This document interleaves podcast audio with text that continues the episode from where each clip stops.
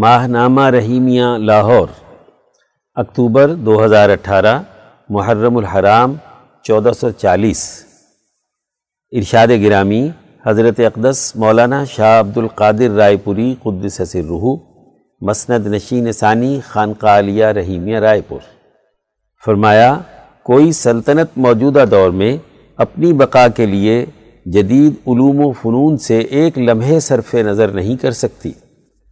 اور وہ علوم و فنون اغیار سے سیکھنے ہوں گے اور ان میں مہارت تمہ حاصل کرنے کے لیے آج کل پوری قوم کو لگانا پڑتا ہے تاکہ اس میں سے ایک موتت بھی یعنی قابل ذکر عنصر ماہرین کا اور باقی دوسرے مدارج یعنی درجے کی ذمہ داریوں کو پر کرنے والے کافی تعداد میں نکلائیں۔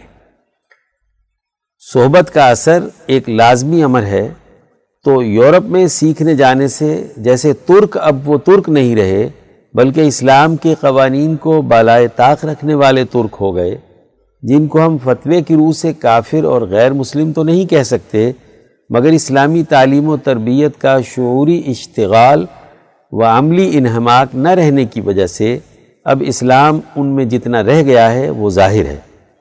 اسی طرح اوروں یعنی دیگر اقوام کو بھی کرنا پڑے گا۔ سیکشن درس قرآن، عنوان منافقین عقل کے اندھے۔ تفسیر شیخ التفسیر حضرت مفتی عبد الخالق آزاد رائے پوری۔ اعوذ باللہ من الشیطان الرجیم، بسم اللہ الرحمن الرحیم۔ وَإِذَا لَقُوا الَّذِينَ آمَنُوا قَالُوا آمَنَّا۔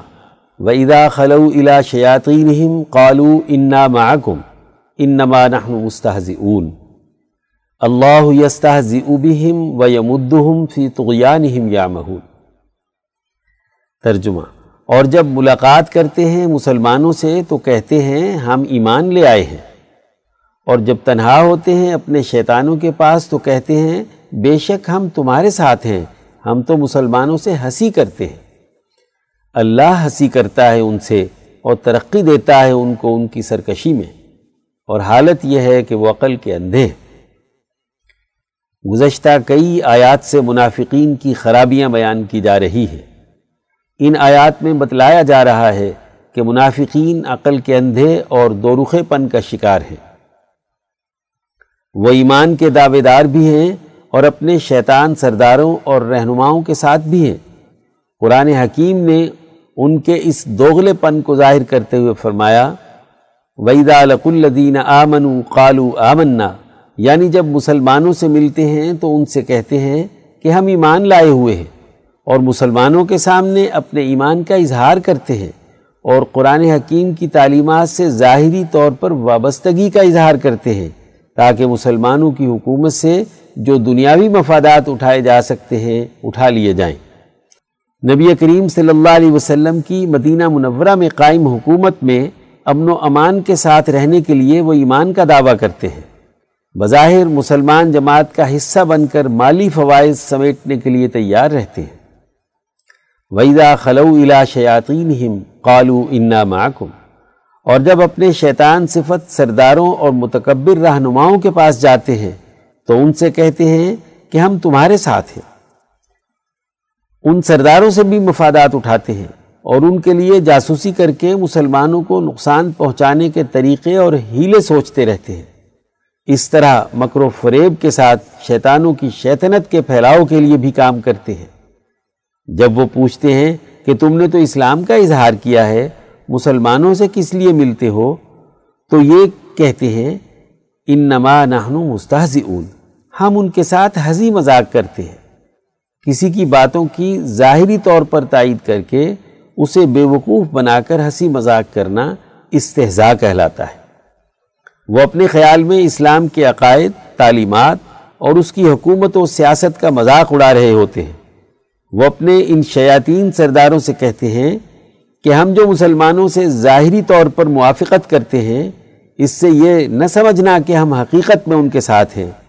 ہم تو ان سے تمسخر کرتے ہیں اور ان کی بے وقوفی سب پر ظاہر کرتے ہیں۔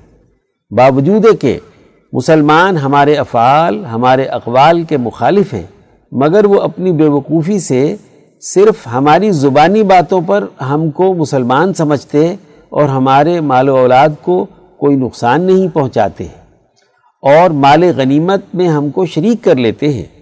ہم ان کے راز کی باتیں اڑا لاتے ہیں، وہ اس پر بھی ہمارے فریب کو نہیں سمجھتے۔ اللہ یستہزئ بہم۔ حقیقت یہ ہے کہ اللہ تعالیٰ ان سے ہنسی مذاق کر رہا ہے۔ کیونکہ اللہ تعالیٰ نے ایک وقت تک منافقین کے ساتھ مسلمانوں کا سا معاملہ اور ان کے جان و مال کے درپے نہ ہونے کا کہا ہے۔ منافقین اپنی حماقت سے یہ سمجھ رہے ہیں کہ ایمان لانے سے مسلمانوں کے سب فوائد ہم کو بھی صرف زبانی اظہار اسلام سے حاصل ہو گئے۔ لیکن حقیقت یہ ہے کہ منافقین قرآن حکیم کے سچے پیغام کو نہ مان کر بہت بڑی مصیبت میں پھنس گئے ہیں۔ اس کا دنیا اور آخرت میں انجام نہایت خراب نکلے گا۔ اب انصاف کی نظر سے دیکھیں تو حقیقت میں مسلمانوں کا مذاق اڑانا ہوا یا منافقین کا مذاق اڑایا گیا ہے۔ اس کی مزید حقیقت بیان کرتے ہوئے کہا گیا، وَيَمُدُّهُمْ فِي طُغْيَانِهِمْ يَعْمَهُونَ۔ اللہ تعالیٰ ان کی سرکشی کی رسی کو ڈھیل دے رہا ہے۔ اس سے ان کی سرکشی اور خرابی مزید بڑھ رہی ہے۔ حقیقت یہ ہے کہ جب لوگ بدنیتی کے ساتھ کوئی عمل کرتے ہیں اور انہیں اپنے فکر و عمل کی خرابی اور دوغلے پن کا احساس نہیں ہوتا اور وہ اسی میں مزید آگے بڑھتے رہتے ہیں، اب خواہ وہ بظاہر اپنے آپ کو بڑا عقل مند سمجھیں کہ وہ بیک وقت دو جماعتوں کو دھوکہ دے کر دنیاوی مفادات اٹھا رہے ہیں۔ لیکن حقیقت میں کوئی بھی جماعت ایسے لوگوں پر اعتماد نہیں کرتی۔ انہیں ہمیشہ شک کی نگاہ سے دیکھا جاتا ہے کہ جب یہ ایک جگہ دھوکہ دے سکتے ہیں تو ہمیں بھی دھوکہ دیں گے۔ دنیا میں صرف وہی جماعت کامیاب ہوتی ہے جس کے افراد اپنے ظاہر و باطن میں ایک ہوتے ہیں۔ ان کے تمام اقوال و افعال پوری یکسوئی کے ساتھ ایک جماعت کے ساتھ وابستہ ہو جاتے ہیں۔ دو کشتیوں میں پاؤں رکھنے والے کچھ دیر کی خوشی منا سکتے ہیں۔ ہنسی مذاق کی ظاہری لذت حاصل کر سکتے ہیں، لیکن اس کا نتیجہ ان کے لیے انتہائی نقصان دہ اور خرابی کا باعث بنتا ہے۔ یہی ان کی عقل کا اندھا پن ہے۔ کسی انسان کی عقل اور شعور دور اندیشی پر مبنی حقیقت کا ادراک نہ کر سکے تو اسے عمہ یعنی عقل کا اندھا کہا جاتا ہے۔ یہی کچھ ان کا معاملہ ہے۔ وہ ایک طویل عرصے سے مسلمانوں کے عقائد اور اعمال بظاہر اختیار کیے ہوئے ہیں۔ ہونا تو یہ چاہیے تھا کہ اگر وہ پوری توجہ دے کر دین کے اعمال و اقوال سمجھ لیتے تو گمراہی سے نکل جاتے۔ لیکن معاملہ الٹا ہے کہ وہ اللہ کی وحدانیت اور نبی اکرم صلی اللہ علیہ وسلم کی رسالت کا بظاہر اقرار کرتے ہیں اور آپ صلی اللہ علیہ وسلم کی حکمرانی کو بھی مانتے ہیں، لیکن گمراہی سے نہیں نکلتے۔ ان کا اس کے باوجود گمراہی میں بڑھتے چلے جانا ان کے استحضاء اور تکبر کی سزا ہے۔ اس سے بڑا عقل کا اندھا پن اور کیا ہو سکتا ہے کہ ایک صحیح اور سچی تعلیم سامنے آنے کے باوجود اسے اپنایا نہ جائے اور انسانیت کی ترقی کے پروگرام کو قبول نہ کیا جائے۔ اس سے صاف واضح ہو گیا کہ ان کا قرآن کی تعلیم سے متاثر نہ ہونا ان کی اپنی کوتاہی کی وجہ سے ہے، نہ کہ قرآن حکیم کی تعلیم میں کسی کمی کی وجہ سے۔ یہی منافقین کی عقل کا اندھا پن ہے۔ سیکشن درس حدیث عنوان اچھے اور برے حکمران۔ از مولانا ڈاکٹر محمد ناصر جھنگ۔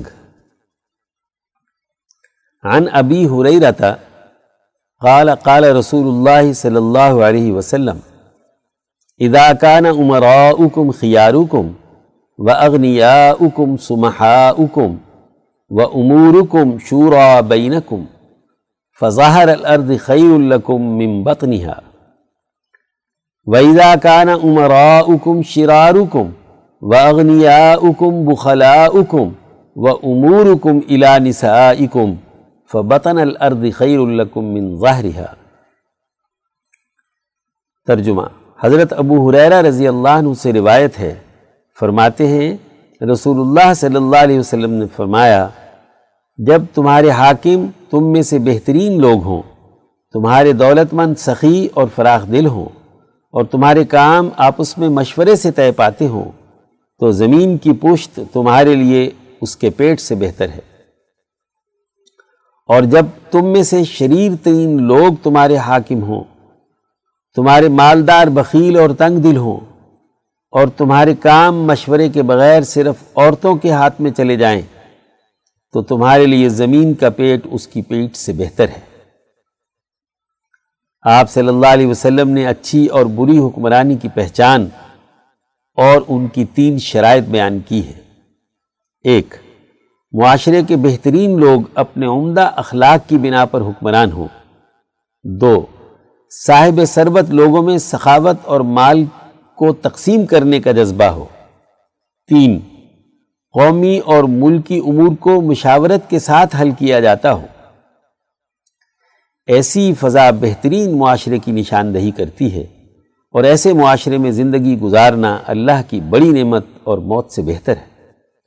اگر صورتحال اس کے برعکس ہو کہ ایک معاشرے کے شریر اور بدترین لوگ حکمران بن جائیں، دو صاحب ثروت لوگ سرمایہ پرست، استحصال پسند اور عیاش ہو جائیں، تین مشاورت کے بجائے آمریت ہو۔ حکمرانوں کی پرتعیش، سوچ اور کردار کی وجہ سے خواتین بلا شرکت غیر با اختیار اور بالادست ہو جائیں۔ تو ایسی زندگی سے موت بہتر ہے۔ آج ہماری قومی زندگی میں دوسری صورتحال ہے۔ اس کے بارے میں قرآن حکیم نے کہا کہ جب اللہ کسی قوم سے ناراض ہوتے ہیں، تو وہاں فاسق و فاجر اور بدترین ظالم لوگ حکمران بن جاتے ہیں۔ وہ گناہوں اور تباہی و بربادی کو عام کر دیتے ہیں۔ ایسے حالات میں اچھے لوگ سیاسی عمل میں آنا پسند نہیں کرتے۔ جو صاحب ثروت ہیں، ان کا ایک ہی متمع نظر ہے کہ مال و دولت میں اضافہ کیسے کیا جائے۔ جبکہ تیسری شرط، نظام حکومت میں مشاورت پہلے ہی درجے میں منفی رخ پر ہے کہ موجودہ انتخابی فضا میں وہ آدمی انتخاب لڑنے کا سوچے جس کے پاس بے پناہ دولت ہو۔ اور وہ انتظامی مشینری میں اثر و رسوخ رکھتا ہو۔ گویا خود کار نظام کے تحت نوے فیصد سے زائد لوگ مشاورتی عمل سے باہر کر دیے جاتے ہیں۔ ووٹر کو یہ اختیار بھی نہیں دیا جاتا کہ اگر وہ کسی بھی نمائندے پر اعتماد نہ کرے تو اس کا ووٹ یعنی رائے شمار میں آئے۔ اس لیے یہ حدیث مبارکہ ہمیں حکمرانی اور سیاست کے اصولوں پر اثر نو غور و فکر اور اس میں حقیقی تبدیلی لانے کی طرف متوجہ کرتی ہے۔ سیکشن صحابہ کا ایمان افروز کردار۔ عنوان حضرت عبداللہ بن مسعود رضی اللہ عنہ۔ از مولانا قاضی محمد یوسف حسن عبدال حضرت عبداللہ بن مسعود رضی اللہ عنہ کا لقب معلم الامت اور فقیح الامت ہے۔ آپ رضی اللہ عنہ السابقون الاولون میں سے ہیں۔ دار ارقم میں حضور اقدس صلی اللہ علیہ وسلم کے قیام سے پہلے پندرہ بیس سال کی عمر میں آپ رضی اللہ عنہ نے چھٹے نمبر پر اسلام قبول کیا۔ آپ رضی اللہ عنہ نے نبی کریم صلی اللہ علیہ وسلم سے انتہائی محبت اور خدمت گزاری میں وقت گزارا۔ طبعا نہایت سنجیدہ اور عالمانہ وقار کے حامل تھے۔ آپ رضی اللہ عنہ کسی کا مذاق و تمسخر اڑانے اور عیب جوئی کو بہت برا سمجھتے تھے۔ آپ رضی اللہ عنہ فرماتے ہیں کہ میں اس شخص کو ناپسند کرتا ہوں جو بیکار رہے، نہ دین کا کام کرے اور نہ دنیا کا۔ نبی کریم صلی اللہ علیہ وسلم نے ایک ملاقات میں آپ رضی اللہ عنہ سے فرمایا، تم سکھلانے والے نوجوان ہو۔ آپ رضی اللہ عنہ اول تا آخر خدمت نبوت کے حاضر باش، خوش قسمت لوگوں میں سے ہیں۔ آپ رضی اللہ عنہ نے تعلیم و تربیت کے سارے مراحل براہ راست فیض نبوت سے حاصل کیے اور دینی فقاہت میں، جماعت صحابہ میں بلند مرتبے پر فائز ہوئے۔ حصول علم اور اس کی نشر و اشاعت میں حضرت عمر اور حضرت علی رضی اللہ عنہما کے ہم پلہ سمجھے جاتے تھے۔ نبی کریم صلی اللہ علیہ وسلم نے آپ رضی اللہ عنہ سے فرمایا تھا کہ ابن مسعود، تم بلا اجازت پردہ اٹھا کر مجلس میں آ سکتے ہو اور ہماری ہر بات سن سکتے ہو۔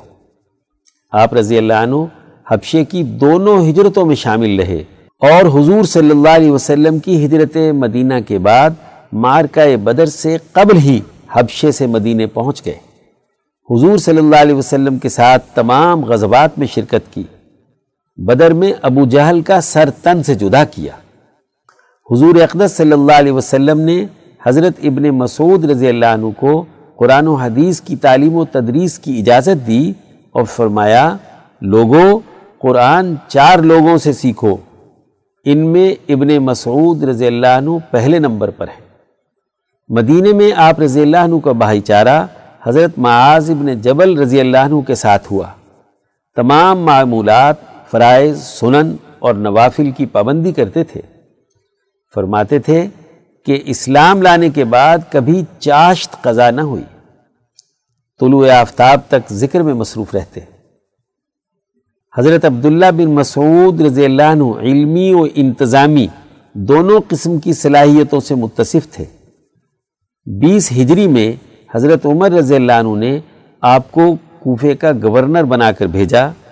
علاوہ ازی بیت المال کی ذمہ داری، تعلیم و تربیت اور دینی رہنمائی کا منصب بھی ان کے سپرد تھا۔ آپ رضی اللہ عنہ نے مسلسل دس سال اس انہماک کے ساتھ علمی و انتظامی فرائض سر انجام دیے کہ کوفہ مکے اور مدینہ کے ساتھ تیسرا دارالعلم بن گیا۔ اپنی انہی خدمات کی بنیاد پر آپ رضی اللہ عنہ کوفے میں ہر دل عزیز شخصیت تھے۔ کبھی کسی نے دربار خلافت میں آپ رضی اللہ عنہ کی شکایت نہ کی۔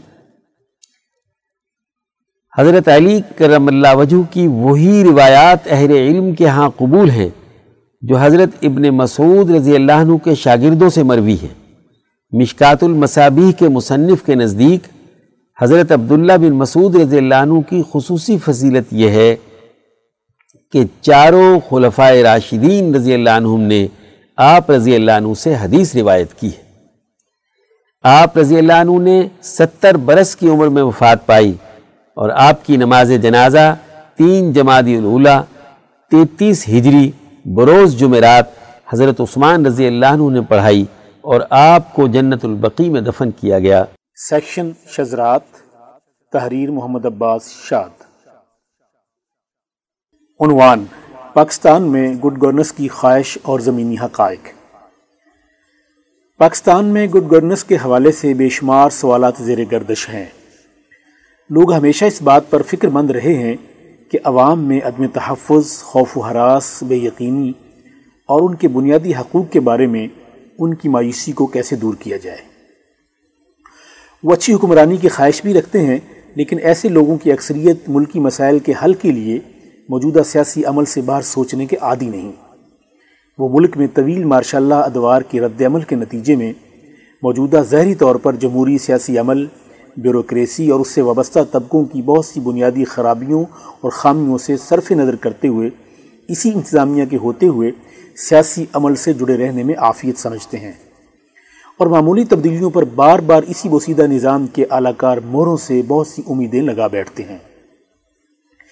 یہ ایک بہت بڑی حقیقت ہے کہ پاکستانی سیاست ہمیشہ جاگیرداروں اور سرمایہ داروں کے قبضے میں رہی ہے اور یہی لوگ مختلف سیاسی پارٹیوں پر قابض اور بیوروکریسی کے اتحادی چلے آ رہے ہیں۔ اقتدار ہر صورت میں انہی کے گھر کی لونڈی رہتا ہے۔ یہ ادھر سے ادھر پارٹیاں بدلتے رہتے ہیں، لیکن سماج اور سیاست پر اپنی گرفت ڈھیلی نہیں ہونے دیتے۔ معاشرے پر اپنا قبضہ برقرار رکھنے کے لیے طاقت کا غلط استعمال، قانون کا دوہرا معیار اقربہ پروری اور کرپشن اس نظام کا لازمی حصہ بن چکا ہے۔ نظام پر قبضے اور بیوروکریسی سے ملی بھگت کے نتیجے میں پورا انتظامی ڈھانچہ نااہلی پر مبنی نکموں رشت خوروں کے ٹولے میں بدل چکا ہے۔ حکومتوں اور ریاسی اداروں پر اس طبقے کے قبضے نے معاشرے میں مایوسی اور انتقام کی ایک عجیب سی فضا قائم کر رکھی ہے۔ پاکستان کے پسے ہوئے عام طبقے کے خلاف روا رکھے جانے والے سلوک کے خلاف جب کوئی بات کرتا ہے تو عوام اس طرف کھنچے چلے جاتے ہیں۔ لیکن ہماری سیاست کی اس بنیادی عامل کو نظر انداز کر دیا جاتا ہے کہ آخر کار سیاسی زمام کار کس کے ہاتھ میں ہے۔ اور گزشتہ ستر سالوں میں معاشرے کی مڈل کلاس سیاست میں اپنی کوئی جگہ کیوں نہیں بنا سکی۔ اور دن بے دن اس طبقے کا بحروب بدل بدل کر ملک کے مقدر سے کھیلنا ہمیں کس انجام سے دو چار کر دے گا۔ مڈل کلاس اور معاشرے کی نچلی سطح سے قیادتوں کے نہ ابھرنے کا بنیادی سبب ہماری سیاست میں سرمایہ کا کردار ہے۔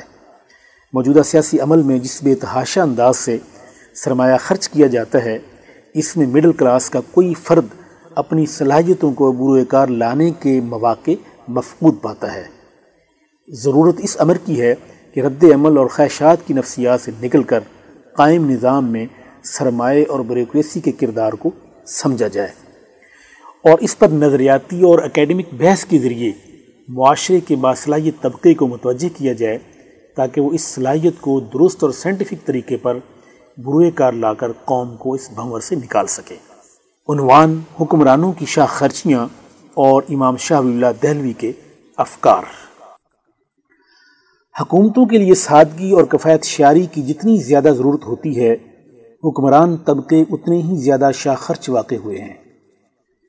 حضرت محمد صلی اللہ علیہ وسلم اور ان کی جماعت خلفۂ راشدین نے سادہ طرز زندگی کو اپنا شعار بنا کر حکمرانوں کے لیے بہترین نمونہ چھوڑا ہے۔ لیکن سرمایہ دارانہ طرز حکومت کے حامل معاشروں کے حکمران مسلمان کہلانے کے باوجود شاہ خرچیوں میں دنیا کے بدترین حکمرانوں کا نمونہ ہوتے ہیں۔ کچھ ایسی ہی روایت پاکستان کے حکمرانوں کے لائف سٹائل کی رہی ہے۔ ان کے عوام خواہ غربت و فلاقت اور تنگی و اسرت کی زندگی گزار رہے ہوں، لیکن وہ اپنے ٹھاٹ باٹ میں فرق نہیں آنے دیتے۔ آج کل ہمارے میڈیا پر سابقہ حکمرانوں کا مصرفانہ طرز زندگی اکثر موضوع بحث رہا ہے اور موجودہ حکومت کا اس پر بہت زیادہ زور ہے۔ اور کچھ اس طرح باور کروایا جا رہا ہے کہ پہلی بار کسی نے حکمرانوں کی شاہ خرچوں کی طرف قوم کی توجہ دلائی ہے۔ حالانکہ اس خطے کے سماجیات و دینیات کے عظیم انقلابی رہنما امام شاہ ولی اللہ دہلوی نے آج سے کم و بیش تین سو سال قبل حکمرانی کے اصولوں کو زیر بحث لاتے ہوئے دور کے تقاضوں کے مطابق ایسی درست رہنمائی فرمائی ہے کہ زمانے اور وقت کے کتنے ہی سنگاہ میل گزر جانے کے باوجود آج بھی ان کی تازگی برقرار ہے۔ مثلا وہ فرماتے ہیں کہ اسٹیٹ کے سربراہ کار کی وہ حیثیت ہے جو کسی وقف کے متولی کی ہوتی ہے۔ وقف کا متولی اگر ضرورت مند ہو تو اتنا وظیفہ لے سکتا ہے کہ عام باشندہ ملک کی طرح زندگی گزار سکے۔ ایسے ہی ایک دوسری جگہ فرماتے ہیں، وہ شہانہ زندگی جس میں چند اشخاص یا چند خاندانوں کی عیش و عشرت کے سبب دولت کی صحیح تقسیم میں خلل واقع ہو اس کو ختم کر کے عوام کو اس مصیبت سے نجات دلائی جائے۔ ایسے ہی فرمایا، بدقسمتی سے اہل ثروت اور حکمران طبقے میں عیش، فیشن اور اقدار پرستی اور ایک دوسرے کے مقابلے میں تفاخر کا مرض پیدا ہو گیا۔ یہاں تک کہ اس پر فخر ہونے لگا کہ کس کا تاج زیادہ قیمتی ہے اور اس کے تاج میں زیادہ جواہر ٹکے ہوئے ہیں۔ نئے نئے فیشن، امیرانہ شان و شوکت اور شہانہ تکلفات نے سوسائٹی کا مزاج بگاڑ دیا، جس کے نتیجے میں حکمران طبقے مزدوروں اور کسانوں پر بھاری ٹیکس لگا کر ان کا خون چوسنے لگے۔ یہی نہیں بلکہ امام شاہ اللہ دہلوی نے حضرت محمد صلی اللہ علیہ وسلم کی بیست کا مقصد بھی عیش و عشرت اور شہانہ تکلفات کے خاتمے کو قرار دیتے ہیں۔ جس کا نمونہ اس زمانے کے کیس و کسرا کی حکومتیں تھیں۔ شاہ صاحب نے اپنے زمانے کے حکمرانوں کو تعیشات میں قیس و کسرا کے مشابہ قرار دیا ہے۔ ہمارے یہ سیاسی بذر جھمر اب جا کر سماجی مرض کی چند علامات کی تشخیص کر پائے ہیں۔ علاج کے بارے میں تو ٹامک ٹوئیاں مار رہے ہیں۔ شاہ صاحب کی تشخیص سے ہی نہیں، بلکہ تیر بہدف علاج سے رہنمائی وقت کی اہم ضرورت ہے۔ سیکشن افکار امام شاہ ولی اللہ دہلوی۔ مترجم مفتی عبد الخالق آزاد، رائے پوری۔ عنوان انسانی زندگی کے چار ارتفاقات۔ امام شاہ ولی اللہ دہلوی حجت اللہ البالغہ میں فرماتے ہیں، گزشتہ بیان کردہ امور پر بصیرت رکھنے والا آدمی یہ گواہی دے گا کہ مختلف شہروں میں اختیار کردہ بہت سی سہولیات اور ارتفاقات ہمارے بیان کردہ طریقہ کار کے مطابق وجود میں آئے۔ اس پر کافی صدیاں گزریں اور انسان ہمیشہ ان پر عمل کرتے رہے۔ یہاں تک کہ اللہ کی طرف سے ہونے والے الہامات اور انسانی تجربات کی تائید سے وجود میں آنے والے ارتفاقات پر مبنی علوم کا ایک مجموعہ تیار ہو گیا۔ انسانی نفوس ان پر پختہ ہو گئے۔ اب ان کا جینا اور مرنا انہی علوم کی بنیاد پر ہونے لگا۔ خلاصہ یہ ہے کہ ایسے ضروری الہامات اور ان کے ساتھ دیگر تین انسانی خصوصیات رائے کلی، حب جمال اور مادہ ایجاد و تقلید کے مجموعے سے وجود میں آنے والے علوم کی انسانی زندگی میں ایسی ہی حیثیت ہے جیسا کہ انسان کے جسم میں آنے والے سانس کی، کہ اصل سانس انسانی حیات کے لیے ضروری حیثیت رکھتا ہے، جیسا کہ نبز کی حرکت وغیرہ۔ لیکن سانس کا چھوٹا بڑا ہونا ہر انسان کے اپنے اختیار میں ہوتا ہے۔ چونکہ مذکورہ بالا تینوں انسانی خصوصیات تمام انسانوں میں یکساں حیثیت نہیں رکھتی اس لیے کہ لوگوں کے مزاجوں اور ان کی عقلی سطح میں اختلاف پایا جاتا ہے۔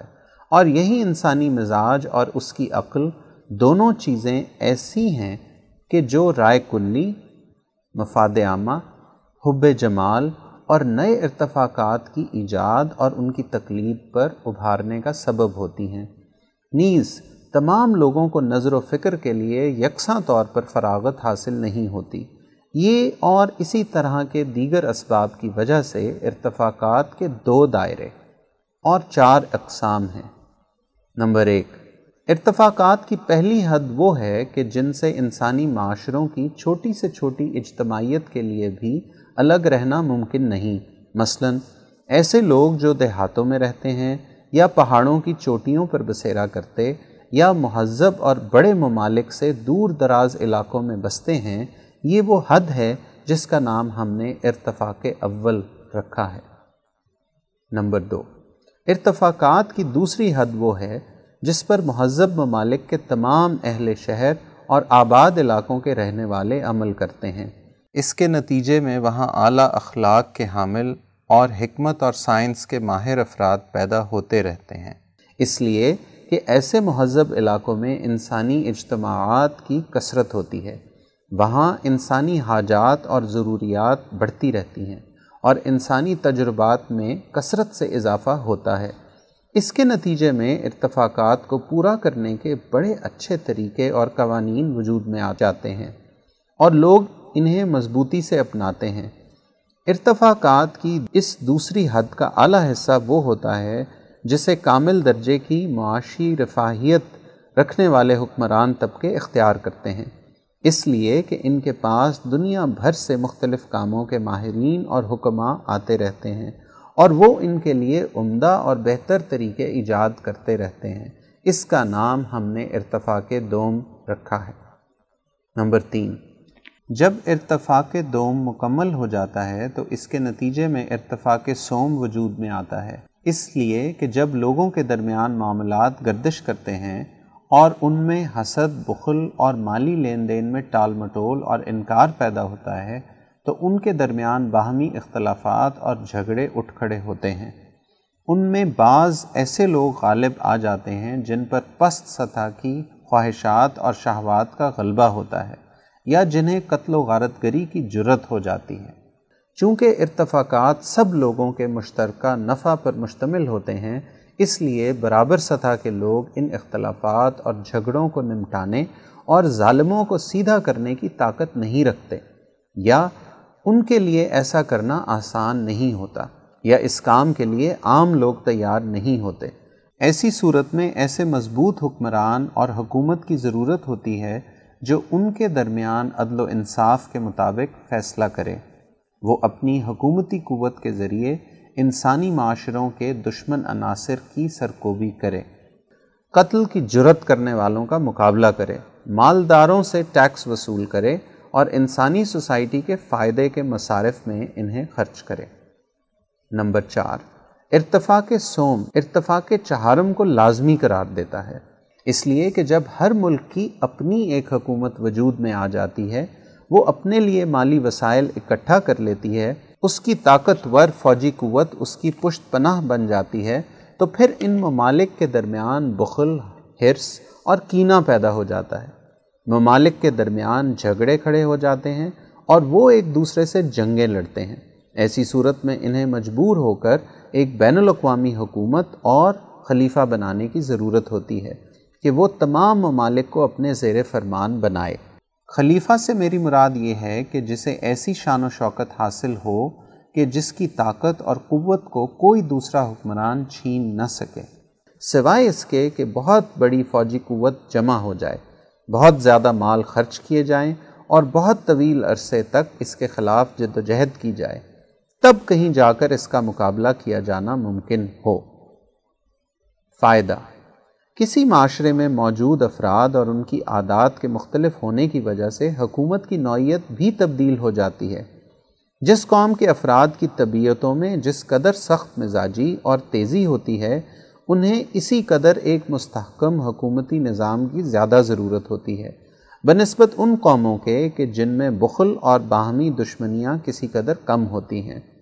ہمارا ارادہ یہ ہے کہ ان چاروں ارتفاقات کے بنیادی اصول اور ہر ارتفاق کے ابواب کی ایسی فہرست ہم تمہارے سامنے رکھیں، جنہیں اعلیٰ اخلاق کے حامل تمام مہذب ممالک کے افراد نے عقلی بنیادوں پر مرتب کیا ہے۔ اور وہ ایک مسلم قانون اور ضابطے کی صورت اختیار کر گئی ہیں۔ ان میں قریبی ممالک یا دور دراز کے ممالک کا کوئی اختلاف نہیں ہے۔ چنانچہ جو کچھ ہم آپ کے سامنے بیان کریں، اسے توجہ سے سنیے۔ بابو کیفیتی استمبات الارتفاقات مبحث الثالث، مبحث الارتفاقات، سیکشن، تاریخ اسلام کے ناقابل فراموش واقعات۔ سلطان اورنگزیب عالمگیر کے اصول سیاست، از مفتی عبد القدیر چشتیاں۔ ایک انگریز سیاح، ڈاکٹر برنیئر سلطان اورنگزیب عالمگیر کے حوالے سے لکھتا ہے، ایک بڑے عہدے دار نے جو کہ اورنگزیب کی انتظامیہ سے وابستہ تھا، اورنگزیب عالمگیر سے کہا کہ حضور جو عوام کی خدمت کے کام میں اس قدر محنت فرماتے ہیں، اس سے اندیشہ ہے کہ صحت جسمانی بلکہ قواعد دماغی کو ذوف پہنچے۔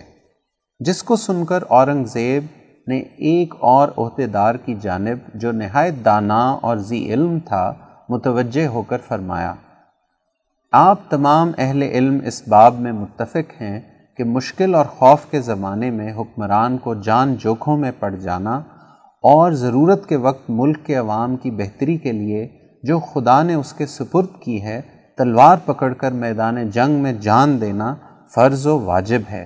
مگر اس کے برعکس، یہ نیک اور باتمیز شخص یہ چاہتا ہے کہ عوام کے آرام اور آسائش کے لیے مجھے ذرا بھی تکلیف نہ اٹھانی چاہیے۔ اور اس کی یہ رائے ہے کہ میں صرف اپنی تندرستی کو مقدم جانوں اور آرام و آسائش میں مصروف رہوں۔ اور اس کا یہی نتیجہ ہو سکتا ہے کہ میں اس وسیع سلطنت کے کام کو کسی وزیر کے بھروسے پر چھوڑ بیٹھوں۔ مگر معلوم ہوتا ہے کہ اس نے اس بات پر غور نہیں کیا کہ جس حالت میں مجھے خدا نے حکمران خاندان میں پیدا کر کے امور سلطنت کی ذمہ داری دی ہے، تو دنیا میں میں اپنے ذاتی فائدے کے لیے، تو دنیا میں میں اپنے ذاتی فائدے کے لیے نہیں بھیجا، بلکہ اوروں کے آرام کے لیے محنت کرنا مجھ پر فرض کیا گیا ہے۔ بس میرا یہ کام نہیں ہے کہ اپنی ہی آسائش کی فکر کروں، بلکہ عوام کی آسائش و بہبود ہی ایک ایسی چیز ہے جس کی فکر مجھے ہونی چاہیے۔ مگر یہ شخص اس بات کی تہ کو نہیں پہنچا کہ اس آرام سے جو یہ میرے لیے تجویز کرتا ہے، کیا کیا قباہتیں پیدا ہوں گی۔ اور یہ بھی اس کو نہیں معلوم کہ دوسروں کے ہاتھ میں حکومت کا دے دینا کتنی بری بات ہے۔ اور شیخ سعدی نے یہ جو کہا ہے کہ حکمرانوں کو چاہیے کہ بذات خود امور سلطنت کی انجام دہی کی ذمہ داری کا بوجھ اپنے اوپر لیں۔ ورنہ بہتر ہے کہ حکمران کہلانا چھوڑ دیں۔ تو کیا اس عظیم مفکر کا یہ قول لغو ہے؟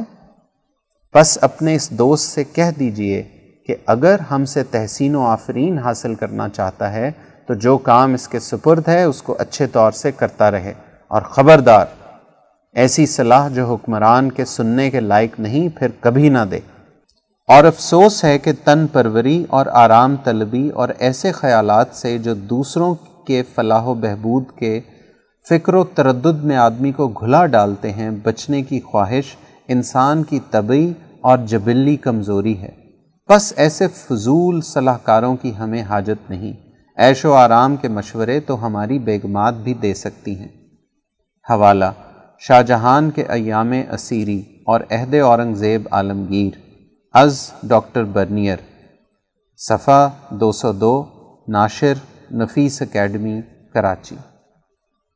یہ واقعہ ہمیں اپنے دور کے مقتدر طبقے، مقننہ، انتظامیہ، بیوروکریسی، عدلیہ کی سوچ اور عمل و کردار پر غور و فکر کی دعوت دیتا ہے۔ سیکشن، قومی معیشت عنوان، نئی حکومت، چند معاشی حقائق، تحریر محمد کاشف شریف راول پنڈی گزشتہ ماہ موجودہ نئی حکومت کے سامنے چند معاشی حقائق رکھے گئے تھے۔ ان حقائق کی روشنی میں کچھ محدود وقتی فیصلے ایسے ہیں جن پر کچھ کام کرنا ہوگا۔ ان میں کچھ مزید حقائق درج ذیل ہیں جن پر توجہ دینے کی ضرورت ہے۔ پاکستان کی برآمدات سے متعلق صنعتیں جن میں خصوصاً کپڑے، چمڑے اور زرعی اجناس شامل ہیں، گزشتہ پانچ سالوں میں تدریجاً مشکلات سے دوچار ہوئی ہیں۔ ان مشکلات میں زیادہ کا تعلق پالیسی، کرنسی ریٹ اور انفراسٹرکچر سے ہے۔ موجودہ حکومت ٹیکس میں برآمدی مصنوعات پر چھوٹ سے متعلق ادائیگیوں کے ذریعے اور بالخصوص ان صنعتوں کو بجلی کی بلا تعطل فراہمی کو ممکن بنا کر نہ صرف برآمدات میں اضافہ کر سکتی ہے، بلکہ ہزاروں بے روزگار جو انہی صنعتوں سے ماضی میں نکالے گئے کو دوبارہ روزگار فراہم کر سکتی ہے۔ یاد رہے کہ صرف کپڑے کی صنعت سالانہ بارہ ارب ڈالر، زرعی مصنوعات دو ارب اور چمڑے کی مصنوعات ایک ارب ڈالر کی برآمدات کرتی ہیں، جو کل برآمدات کا پینسٹھ فیصد بنتی ہے سی پیک کی صورت میں چھتالیس ارب ڈالر کا منصوبہ پاکستان پر درآمدات اور مہنگے قرضوں کی صورت میں ہونے کی وجہ سے بھاری ہے۔ اس لیے ضروری ہے کہ حکومت اس منصوبے کے بروئے کار آنے کے لیے لیبر، سیمنٹ، سٹیل اور دیگر ضروری اشیاء کی رسد میں حصہ مانگے تاکہ ملکی پیداوار اور روزگار میں اضافہ ہو سکے۔ پاکستان میں پیدا ہونے والی بجلی صارفین تک پہنچنے کے لیے نیشنل گریڈ کی محتاج ہے۔ بجلی کی پیداوار، بذریعہ پانی، سورج اور ہوا سے چھوٹے منصوبے بنا کر مقامی سطح پر تقسیم کرنے کی حکمت عملی سود مند ثابت ہو سکتی ہے۔ اس کے لیے قوانین اور رولز میں تبدیلی کرنا ضروری ہے۔ اس عمل سے بجلی کی پیداوار کو ڈی سینٹرلائز اور ڈی ریگولیٹ کیا جا سکتا ہے۔ ایسے بجلی پیدا کرنے کا سارا بوجھ حکومت پر نہیں ہوگا اور پرائیویٹ سرمایہ کار جو پہلے سے ہی مارکیٹ میں موجود ہیں، کام پر لگ جائیں گے۔ یوں نیشنل گریڈ جو نصف صدی پرانا ہو چکا ہے، اس پر ہونے والا خرچ جو تقریباً پینتالیس ارب ڈالر ہے، کم کیا جا سکے گا۔ ہاؤسنگ کے شعبے میں پرائیویٹ سیکٹر کو فکس شرح پر قرضے دیے جائیں اور اس شرح کو قانونی تحفظ فراہم کیا جائے تاکہ اگلے دس سال تک اس میں تبدیلی نہ کی جا سکے۔ پاکستان میں بینکوں کی جانب سے جاری کیے جانے والا قرض اٹھارہ خرب ہے، جس میں ہاؤسنگ کا حصہ تراسی ارب روپے ہے۔ پاکستان کی ترقی اور روزگار میں اضافے کے لیے اگلے پانچ سالوں میں اسے تین سو ارب تک آنا ہوگا۔ اس مقصد کے لیے حکومت کو اسی ارب تک سبسڈی بینکوں کو دینی ہوگی، جو پانچ سالوں میں زیادہ نہیں، لیکن اس کا فائدہ بہت بڑا ہوگا۔ حال ہی میں پاکستان اور چین کے درمیان چینی کرنسی یوان اور پاکستانی روپے میں تجارت کا معاہدہ ہوا ہے۔ ضرورت اس امر کی ہے کہ اب اسے بڑھایا جائے۔ اس مقصد کے لیے تاجروں کو خصوصی سہولتیں فراہم کی جائیں، جن میں ٹیکس اور کسٹم ڈیوٹی میں چھوٹ ترغیبی حکمت عملی کے طور پر متعارف کرائی جائے، پاکستان کے ساتھ تجارتی ممالک کا جائزہ لیں تو ان میں سعودی عرب، افغانستان، عرب امارات، بھارت اور ایران کے ساتھ بالخصوص مقامی کرنسی میں تجارت کے معاہدے، پاکستان کو سالانہ چار ارب ڈالر تک زر مبادلہ کی بچت کا سامان فراہم کر سکتے ہیں۔ اس عمل سے پاکستانی کرنسی کو مستحکم کیا جا سکتا ہے۔ کہنے کو تو پاکستان کی سیاحتی صنعت کا سالانہ حجم تین ارب ڈالر کے لگ بھگ ہے، لیکن ان میں صرف ایک ارب ڈالر ہی پاکستان میں پہنچ پاتے ہیں۔ خطے میں موجود دیگر ممالک جیسے بھارت اور سری لنکا اپنے حجم کے لحاظ سے پاکستان سے کہیں زیادہ زر مبادلہ کماتے ہیں۔ بھارت صرف میڈیکل اور ٹورزم کے شعبے میں تین ارب ڈالر سالانہ وصول کرتا ہے۔ پاکستان اپنے تاریخی ورثے اور خوبصورت ترین شمالی علاقہ جات کی بنیاد پر ایک بڑی معاشی سرگرمی کا آغاز کر سکتا ہے۔ چنانچہ اس شعبے کی بدولت امن، علاقائی خوشحالی، خواندگی اور سب سے اہم صحت اور تعلیمی سرگرمیوں میں معاونت بھی مل سکتی ہے۔ سیکشن، عالمی منظرنامہ، عنوان، یورپ کی مرکزی طاقتیں۔ تحریر مرزا محمد رمضان راول پنڈی دوسری عالمی جنگ نے جہاں ایشیا کو معاشی، سیاسی اور سماجی طور پر تباہ کیا تھا، دوسری طرف یورپ، جو اس ساری گیم میں مرکزی کردار کا حامل تھا، اس کا سماجی ڈھانچہ بھی ان تباہ کاریوں کے مہلک اثرات کی وجہ سے آج موت کی سسکیاں لے رہا ہے۔ مولانا عبید اللہ سندھی رحم اللہ کے بقول، ماضی سے سبق بھی صرف وہی قوم سیکھ سکتی ہے جس کے ہاں تاریخ اور فلسفہ تاریخ کا باقاعدہ تصور موجود ہو۔ دوسری جنگ عظیم میں شامل یورپین طاقتوں نے مستقبل کی پیش بندی کرتے ہوئے جلد ہی روس کے خلاف طبل جنگ بجا دیا۔ ایک طویل جنگ کے نتیجے میں یو ایس ایس آر یعنی Union of Soviet Socialist Republics المعروف سوویٹ یونین کی صدارت سے میخائل گورباچوف کے مستعفی ہونے کے بعد پچیس دسمبر انیس سو اکانوے کو یہ ملک تحلیل ہو گیا۔ اس کے بعد روس سمجھ گیا کہ جنگ مسئلے کا حل نہیں اور نہ ہی یہ دیگر اقوام کے وسیع مفاد میں ہے۔ اس کے برعکس، یورپ اور امریکہ اپنے تئیں یہ سوچ بنا کر بیٹھے رہے کہ دنیا میں جنگ اور جنگی ٹیکنالوجی کے بل بوتے پر دھاک بیٹھا کر شاید دنیا کو جیتا جا سکتا ہے۔ مولانا سندھی رحم اللہ کے بقول، جنہوں نے پہلی جنگ عظیم میں شامل ہو کر اس کے نتائج کا مشاہدہ کھلی آنکھوں سے کیا تھا۔ وہ بھانپ گئے کہ آئندہ دنیا کے مسائل کا حل کیا ہو سکتا ہے۔ انہوں نے یورپ کے ہی پہلو یعنی استنبول میں بیٹھ کر یورپ کی قیادت کو سروراجیہ منشور کے ذریعے انسانیت کے پیش آمدہ مسائل کو حل کرنے کا ایک خاکہ مرتب کر کے پندرہ ستمبر انیس سو چوبیس کو باور کرانے کی کوشش کی۔ کہ ان کے لیے ترقی کا کون سا ماڈل مفید ہو سکتا ہے۔ مزید یہ کہ اپنے تجزیے کے ذریعے یہ بھی واضح کیا کہ ان کی ترقیات کے پیچھے کون کون سی تحریکات کار فرما رہی ہیں۔ یورپ نے انیس سو اکاون کے بعد اپنے سیاسی، معاشی اور سماجی مسائل کے حل کا فہم حاصل کرنے کے لیے نصف صدی صرف کر دی، لیکن پھر بھی وہ اس کے مکمل ثمرات حاصل کرنے کے قابل نہ ہو سکا۔ کیونکہ اس کے لیے جس ادراک کی ضرورت تھی، وہ آج بھی وہاں انکا ہے۔ آج بھی وہ امریکہ کی جلائی ہوئی آگ میں ایندھن جھونکنے کا سبب بنا ہوا ہے۔ یورپ والوں نے چونکہ سرمایہ دارانہ نظام کے تحت ہی تمام تر ترقیات حاصل کی تھیں، اس لیے وہ ابھی تک اسی الجھن میں الجھے ہوئے ہیں۔ جبکہ اس کے مد مقابل دوسرا اقتصادی ماڈل یعنی چینی کمیونزم، جو مارکسزم لیننزم اور موضع تنگ کی سوچ اور اجتماعی دانش کو معروسی طور پر حاصل کر کے اسے ایک عمل، نظریے اور نظام کی شکل دے کر انتہائی تیزی سے کامیابی کی منازل طے کر رہا ہے۔ یہ قوم اپنے عملی نظام کی حالیہ شکل تک پہنچنے کے لیے دنیا کے دیگر مفکرین سے بھی استفادہ کرتی ہوئی نظر آتی ہے۔ ایشیاٹک فیڈریشن یعنی سروراجیہ نظام توافق کے ایشیائی کا تصور جو مولانا سندھی نے ایک صدی قبل پیش کیا تھا، آج ایشیائی قومیں اپنے معروضی حالات کے دباؤ کے تحت اسی طرف بڑھتی ہوئی نظر آ رہی ہیں، جسے انہوں نے شنگائی تعاون تنظیم کا نام دے رکھا ہے۔ اس تنظیم کے سیاسی پہلو کی ترجمانی کرنے والے گروپ کے سربراہ ولادی میر پیوٹن دنیا کی تشکیل نو میں مصروف دکھائی دیتے ہیں۔ ان کا حالیہ ہدف مغربی یورپ کی ان مرکزی اور سیاسی طاقتوں کو امریکہ کی سیاسی داغ سے نجات دلانا ہے۔ یورپ میں جو ممالک اساسی کردار کے حامل رہے ہیں، ان میں برطانیہ، فرانس، جرمنی اور اٹلی وغیرہ سر فہرست شمار ہوتے ہیں۔ برطانیہ نے ایک بہت بڑی اجتماعیت سے اپنے آپ کو علیحدہ کر لیا۔ یہ سوچ کر کے اس سے برطانیہ کو معاشی فائدوں کی نسبت نقصان زیادہ ہوا ہے۔ وہ یورپی یونین سے علیحدگی کے بعد آج یہ جاننے کی کوشش کر رہے ہیں کہ عوام میں بریگزٹ کے بارے میں کیا سوچ پائی جاتی ہے۔ دی ڈیلی ٹیلی گراف سولہ اگست دو ہزار اٹھارہ کے مطابق دوسری جنگ عظیم کے بعد برطانوی حکومت میں آج سب سے بڑا انتشار دیکھنے میں آیا ہے۔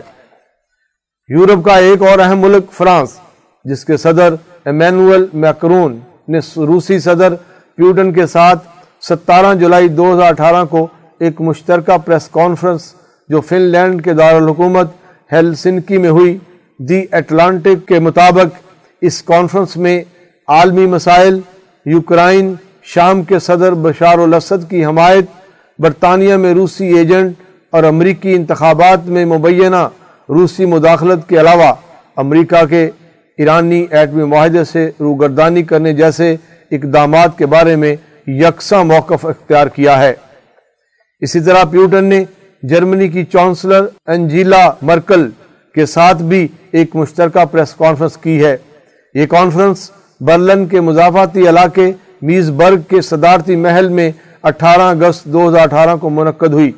گزشتہ تین ماہ میں یہ دونوں سربراہان کی تیسری ملاقات تھی۔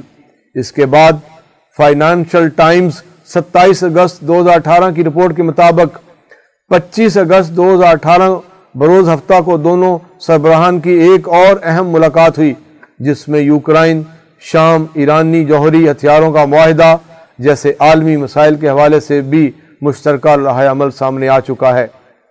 مذکورہ واقعات سے ظاہر ہو رہا ہے کہ روس نے امریکہ کے سب سے بڑے اتحاد، نیٹو اور یورپین یونین کی تحلیل کا جو بیڑا اٹھا رکھا ہے، وہ تیزی سے کامیابی کے مراحل طے کر رہا ہے۔ وہ عالمی سیاسی تشکیل نو کا جو خواب لے کر نکلا تھا، آج اس کے واضح اثرات دکھائی دے رہے ہیں۔ اس کے نتیجے میں امریکہ کا دنیا پر اجارہ داری کا تصور ملیا میٹ ہو جائے گا۔ قوموں کو تجارتی پابندیوں کے شکنجے سے نجات مل جائے گی۔ امریکہ کا سارا معاشی اور سیاسی ڈھانچہ اپنی طبعی موت مر جائے گا۔ اس کے بعد شاید ایک نیا تمدن جو انسانی مساوات، امن اور خوشحالی پر مبنی ہوگا، کا آغاز دنیا سے دہشت گردی خوف و حراس اور گروہ بندیوں کے خاتمے کا سبب بنے گا۔ سیکشن خطبات و بیانات۔ عنوان تاریخ اسلام سے متعلق چند غلط فہمیوں کا ازالہ۔ رپورٹ نفیس مبارک ہمدانی، لاہور۔ انتیس ستمبر دو ہزار سترہ بمطابق آٹھ محرم الحرام چودہ سو انتالیس ہجری کو حضرت اقدس مفتی عبد الخالق آزاد رائے پوری مدضلہ نے ادارہ رحیمیہ لاہور میں جمعۃ المبارک کے اجتماع سے خطاب کرتے ہوئے ارشاد فرمایا، معزز دوستو، دین اسلام کی کامل اور مکمل تعلیمات قیامت تک کے لیے اللہ تعالیٰ نے انسانیت کی ترقی اور فلاح و بہبود کے لیے محفوظ کر دی ہیں۔ ارشاد باری تعالیٰ ہے، ہم نے یہ نصیحت یعنی قرآن حکیم اتاری ہے اور بے شک ہم اس کے نگہبان ہیں۔ اللہ تعالیٰ نے اس بات کا ذمہ لیا ہے کہ دین اسلام کی جامعیت، اس کی کامل اور مکمل تعلیمات قیامت تک محفوظ رہیں گی۔ قرآن حکیم میں نہ لفظی طور پر کوئی تغیر و تبدل ہو سکتا ہے اور نہ ہی اس کے معنی اور مفہوم کے سمجھنے سمجھانے میں کوئی فرق آ سکتا ہے۔ لوگ اس میں تحریفات کرنے کی کوشش کریں گے، جیسا کہ ہر کتاب کے بارے میں یہ معاملہ رہا ہے کہ لوگوں نے ان کے خود ساختہ مطالب و مفاہیم بنائے۔ لیکن اللہ تبارک و تعالیٰ نے قیامت تک ان تمام تحریفات و انحرافات کو دور کرنے کے لیے ایک مکمل نظام وضع کیا ہے۔ نبی اکرم صلی اللہ علیہ وآلہ وسلم کا ارشاد گرامی ہے، میری امت کی ایک جماعت ہمیشہ حق پر قائم رہے گی، یہاں تک کہ قیامت آ جائے۔ قیامت تک ایسے علماء ربانیین اور رہنمایان قوم موجود رہیں گے جو ہر طرح کی تعویلات، انحرافات اور بدعات کا مقابلہ کریں گے اور دین کی صاف، شفاف تعلیمات کو انسانیت کے سامنے واضح کریں گے۔ ایسا کبھی نہیں ہو سکتا کہ دین بحیثیت مجموعی، اپنے اصل بنیادی عقائد، نظام فکر و عمل، اپنے سیاسی معاشی اور سماجی طور طریقوں سے سرے سے ہی منحرف ہو جائے۔ چنانچہ دین اسلام کی تعلیمات کے حوالے سے یہ سمجھ لینا بالکل غلط ہے۔ نمبر ایک، وہ ایک مخصوص عرصے میں آ کر ختم ہو گیا یا دین محض نبی کریم صلی اللہ علیہ وآلہ وسلم کی زندگی تک رہا۔ نمبر دو، کچھ لوگوں کا یہ تصور کر لینا کہ محض تیس سال اسلام رہا، اس کے بعد ختم ہو گیا۔ نمبر تین، کچھ لوگوں کا یہ تصور کر لینا کہ مسلمانوں کی خلافت راشدہ کے اختتام پر دین کا معاملہ ختم ہو گیا، دین مغلوب ہو گیا، اس کا نام و نشان مٹ گیا، فسق و فجور غالب آ گیا۔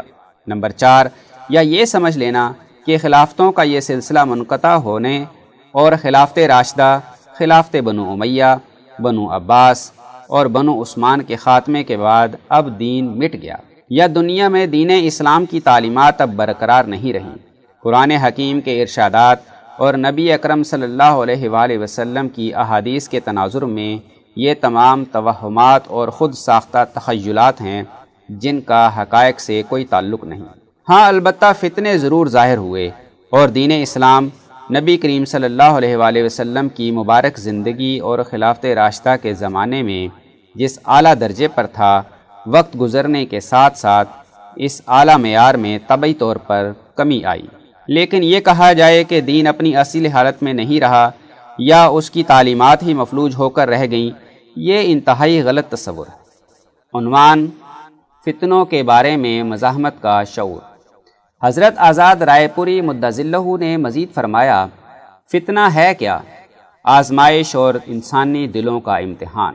اللہ تعالیٰ کا ارشاد ہے، کیا لوگ خیال کرتے ہیں کہ یہ کہنے سے کہ ہم ایمان لے آئے چھوڑ دیے جائیں گے؟ اور ان کی آزمائش نہیں کی جائے گی۔ نیز نبی اکرم صلی اللہ علیہ وآلہ وسلم نے فرمایا، میں فتنوں کو دیکھتا ہوں کہ وہ بارش کی طرح تمہارے گھروں میں داخل ہو رہے ہیں۔ اسی طرح فرمایا، فتنے دلوں پر ایسے آئیں گے جیسے تہ بتہ چٹائی کے پتے ایک دوسرے کے ساتھ جڑتے ہوئے چلے آتے ہیں۔ پھر جس دل میں وہ فتنہ رچ جائے گا، تو اس میں ایک کالا داغ پیدا ہوگا۔ اور جو دل اس کو نہ مانے گا، اس میں ایک سفید نورانی دھبا ہوگا۔ یہاں تک کہ اسی طرح کالے اور سفید دھبے ہوتے ہوتے دو قسم کے دل ہو جائیں گے۔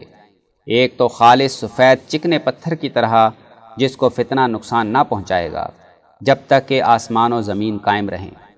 دوسرا، کالا سفیدی مائل یا اوندے کوزے کی طرح، جو نہ کسی اچھی بات کو اچھی سمجھے گا، نہ بری بات کو بری مگر وہ جو اس کے دل میں بیٹھ جائے۔ دنیا میں رہتے ہوئے فتنے تو آئیں گے۔ فتنوں کی بارش برسے گی تو ہر ایک پر برسے گی۔ یہ فتنے انسانی دلوں کی آزمائش کے لیے ہوتے ہیں۔ لیکن اگر انسان عزم و ہمت، عقل و شعور اور فہم و بصیرت کی بنیاد پر اس فتنے کی مزاحمت کرے اور مسلسل ان فتنوں کا مقابلہ کر کے اس حالت تک پہنچ جائے کہ فتنہ آئے بھی تو اس پر اثر انداز نہ ہو، دل میں جذب ہونے کی بجائے پھسل کر نیچے چلا جائے۔ جیسا کہ چکنے پتھر پر جتنی بھی بارش برسے، کوئی بھی چیز اس پر بہائی جائے، وہ اس میں جذب نہیں ہوتی۔ جبکہ جس دل پر فتنے کی بارش برسی، فتنہ آیا اور اس فتنے کو اس کے قلب نے قبول کر لیا، اس کا حصہ بن گیا، تو وہ اس پتھر کی طرح ہوتا ہے جس میں مسام اور سوراخ ہوتے ہیں۔ اس کے اندر پانی ڈالا تو وہ پتھر کے اندر جذب ہو جاتا ہے اور عموماً وہ کالا پتھر ہوتا ہے۔ کالے پتھر کا کام ہے کہ وہ چیزوں کو جذب کرتا ہے۔ حضور صلی اللہ علیہ وآلہ وسلم نے فرمایا کہ جتنا وہ دل فتنوں کو قبول کرتا چلا جاتا ہے، اتنا ہی اس کا دل کالا سیاہ ہو جاتا ہے۔ جیسے ہانڈی الٹی کرو تو اس کا نچلا حصہ آگ کے مسلسل جلنے کی وجہ سے کالا سیاہ ہو جاتا ہے۔ اتنی سیاہی کہ کسی چیز سے اترتی نہیں۔ ایسے ہی فتنوں کو قبول کرنے والا دل مسلسل ان فتنوں کو قبول کرنے کے نتیجے میں الٹی کالی ہانڈی کے پیندے کی طرح کالا سیاہ ہو جاتا ہے۔ حدیث نبوی صلی اللہ علیہ وآلہ وسلم کے مطابق فتنے تو حضور صلی اللہ علیہ وآلہ وسلم کے زمانے سے ہی شروع ہو گئے تھے اور اب تک رونما ہوتے چلے آ رہے ہیں۔ اس لیے حضور نے ان فتنوں کے مقابلے پر مزاحمت کا بھرپور شعور دیا ہے کہ فتنے کی قرار واقعی حیثیت کو سمجھنا، اس کا اعلی کار اور حصہ نہ بننا، اس کے مقاصد و اہداف کے مطابق کام نہ کرنا کامیابی و کامرانی کا سبب ہے۔ عنوان، عقل و شعور کے ساتھ آزمائشوں سے گزر جانا اصل کمال ہے۔ حضرت آزاد رائے پوری مدضلہ نے مزید فرمایا، حضور صلی اللہ علیہ وآلہ وسلم کے بعد سب سے پہلے شہادت حضرت عمر مسلمانوں کے لیے بہت بڑی آزمائش اور فتنہ بن کر سامنے آیا کہ جو سوسائٹی کی اجتماعی طاقت کو توڑنے کے لیے برپا کیا گیا۔ اب چاہے شہادت حضرت عمر ہو، حضرت عثمان ہو، حضرت علی ہو یا شہادت حضرات حسن و حسین ہو۔ یہ سارے واقعات ایک مسلمان جماعت کے لیے امتحان اور فتنے ہیں۔ ان کا شعوری تجزیہ کرتے ہوئے اجتماعیت کے ساتھ جڑے رہنا اور عقل و شعور کی بنیاد پر ان فتنوں پر سے گزر جانا اصل کمال ہے۔ لیکن اگر ایک مسلمان ان فتنوں سے غلط تاثر لے کر گروہیت اور فرقہ واریت پیدا کرے سوسائٹی کی اجتماعیت کو توڑنے کی کوشش کرے، قتل و غارت گری دہشت گردی اور بد امنی کو فروغ دینے پر آمادہ ہو جائے۔ ان کی بنیاد پر مار دھاڑ، سینے پیٹنا، شور شرابہ مچانا، بستیوں اور ملکوں کو اجاڑنا شروع کر دے۔ تو یہ گویا اپنے دلوں میں ان فتنوں کو جگہ دینا ہے۔ حضرت عمر فاروق، حضرت عثمان یا حضرت علی رضوان اللہ تعالیٰ علیہ مجمعین کی شہادت کے بعد کہا جائے کہ بہترین خلافت اور حکومت کا دروازہ بند ہو گیا اور دین کا سلسلہ رک گیا۔ یا حضرات امام حسن و حسین کی شہادت پر کہا جائے کہ دین اب نہیں رہا۔ اب ساری عمر کے لیے رونا پیٹنا شروع کر دو۔ نہیں، یہ تو گویا ان فتنوں کا اثر قبول کرنا ہے۔ اصل بات دین کے اجتماعی نظام کا قیام ہے۔ فتنے اور امتحانات آتے رہتے ہیں۔ ان امتحانات میں صحیح رائے قائم کرنا ضروری ہے۔ صحیح رائے وہ ہے جو ہمارے بزرگوں اور سچے علماء حق کی تسلسل کے ساتھ چودہ سو سال تک قائم رہی کہ نبی اکرم صلی اللہ علیہ وآلہ وسلم اور آپ کے بعد آپ کی جماعت صحابہ، جماعت تابعین تبا تابعین، علماء ربانین آئم محدثین فقہ مجتہدین اور صوفیہ کرام کی اس اجتماعیت کے ساتھ وابستہ رہا جائے۔ جس نے اپنی اجتماعی طاقت سے پیش آمدہ فتنوں کا مقابلہ کر کے دین کو محفوظ رکھا۔ فرد کے بجائے اجتماعیت کی بنیاد پر معاملات کا تجزیہ کرنا ایک صحت مند معاشرے کی علامت ہوا کرتی۔ ہے وہ فرد حضرت عمر ہوں یا حضرت عثمان، حضرت علی اور حضرت امام حسین ہوں یا حضرت امیر معاویہ رضوان اللہ علیہم اجمعین ہوں۔ محض ایک فرد کی بنیاد پر پورا تانا بانا بنا لینا دین اسلام کی انفرادی تعبیر ہے۔ اس کا اجتماعیت سے کوئی تعلق نہیں۔ اور یہی انفرادیت فرقہ واریت پیدا کرتی ہے۔ فرد سے حد سے زیادہ بڑی ہوئی یہی محبت غلف پیدا کرتی ہے۔ اور فتنوں کا باعث بنتی ہے۔ اصل بات حضور صلی اللہ علیہ وآلہ وسلم کا ارشاد ہے، ما انا علیہ و اصحابی، وہ اجتماعیت اصل ہے جس پر میں اور میرے صحابہ ہیں۔ ہاں شخصیات کے بارے میں کہا جا سکتا ہے کہ اجتماعیت میں کسی ایک غیر معمولی شخصیت کا اپنا امتیازی کردار یا خاص رائے ہے، جس پر اس نے عزم و ہمت کے ساتھ ایک فیصلہ لیا اور اس پر قائم رہی۔ اس کا مطلب یہ ہرگز نہیں کہ باقی پوری اجتماعیت کا انکار کر کے محض اس ایک شخصیت کو سامنے رکھا جائے۔ عنوان، اسلام کے اجتماعی نظام فکر و عمل کو سمجھنے کی ضرورت و اہمیت۔ حضرت آزاد رائے پوری مدضلہ نے مزید فرمایا، حضور اقدس صلی اللہ علیہ وآلہ وسلم نے ارشاد فرمایا کہ یہ دین بارہ خلفاء کی خلافت تک ہمیشہ طاقتور، کفر و ظلم کو روکنے والا اور غالب رہے گا۔ حدیث نبوی کے مطابق اگر بارہ خلفاء تک دین غالب رہا تو حضرت عمر، حضرت عثمان یا حضرت امام حسین رضوان اللہ تعالیٰ علیہ مجمعین کی شہادت پر دین مٹ کیسے گیا؟ اس کا مطلب یہ ہوا کہ دین قائم رہا، اس کی اجتماعیت بھی برقرار رہی اور خلفۂ راشدین کے بعد بھی آج تک دین کا تسلسل قائم ہے۔ اس لیے ہمیں یہ سمجھنے کی ضرورت ہے کہ شہادت حضرت عمر، حضرت عثمان، حضرت علی یا شہادت امام حسین رضوان اللہ تعالیٰ علیہ مجمعین کے اس نازک موضوع کا تعلق فتنوں اور دلوں کی آزمائش سے ہے۔ اب دیکھنا یہ ہے کہ کون سا دل ہے جو ان فتنوں کو صحیح قرار واقعی طور پر سمجھ کر دین کے غلبے کا نظریہ رکھتا ہے۔ اور آج کے سامراج کے مقابلے میں دین کی اس اجتماعی طاقت اور قوت کو جو صحابہ کے تسلسل سے بنو امیہ کی سو سالہ غلبے کی طاقت، بنو عباس کی چھ سو سالہ طاقت اور بنو عثمان کی پانچ چھ سو سالہ طاقت اور قوت کے تسلسل کو برقرار رکھے ہوئے دین کے غلبے کا نظریہ رکھتا ہے۔ اور کون سا دل ہے جو اس میں فتنہ تلاش کر کے دین کی جڑوں کو کھوکھلا کرنے کی کوشش کرتا ہے اور کالا سیاہ کالی ہانڈی کی طرح بننا چاہتا ہے؟ فتنوں کو قبول کرنے والے دلوں کی سیاہی ہی ہے جو آج سیاہ رات کی طرح مسلمان معاشروں پر چھاتی جا رہی ہے کہ ان فتنوں سے غلط تاثر قبول کر کے دین کو بطور نظام کے پیش کرنے کے بجائے فرقہ وارانہ بنیادوں پر دین کو پیش کیا جاتا ہے۔ گروہیت دہشت گردی، قتل و غارت گری، لڑائی جھگڑے اور بد عملی کی بنیاد پر دین کو فروغ دینے کے لیے کام کیا جاتا ہے۔ آج کے دور میں جب سے مسلمان مغلوب ہوئے ہیں اور خلافت عثمانیہ کا خاتمہ ہوا ہے، عالمی سامراجی طاغوتی طاقتوں کا دنیا پر تسلط ہو گیا ہے۔ ان کی سب سے بڑی کوشش یہی ہے کہ دین اسلام کی تعلیمات کے بارے میں شکوک و شبہات پیدا کیے جائیں۔ اختلافی امور کو ابھارا جائے، مسلمانوں کی اجتماعی طاقت کو توڑا جائے فرقے بنائے جائیں، جھگڑے کھڑے کیے جائیں، لڑائیاں پیدا کی جائیں، قتل و غارت گری کا بازار گرم کیا جائے۔ مسلمانوں کے اجتماعی نظام فکر و عمل کی طرف نوجوان نسل کو متوجہ ہونے سے روکا جائے۔ چنانچہ، فرقہ واریت کا زہر پچھلے سو ڈیڑھ سو سال میں اس بر عظیم پاک و ہند میں بالخصوص اور دنیا بھر میں عالمی سامراج نے اپنے مفادات کے لیے فروغ دیا۔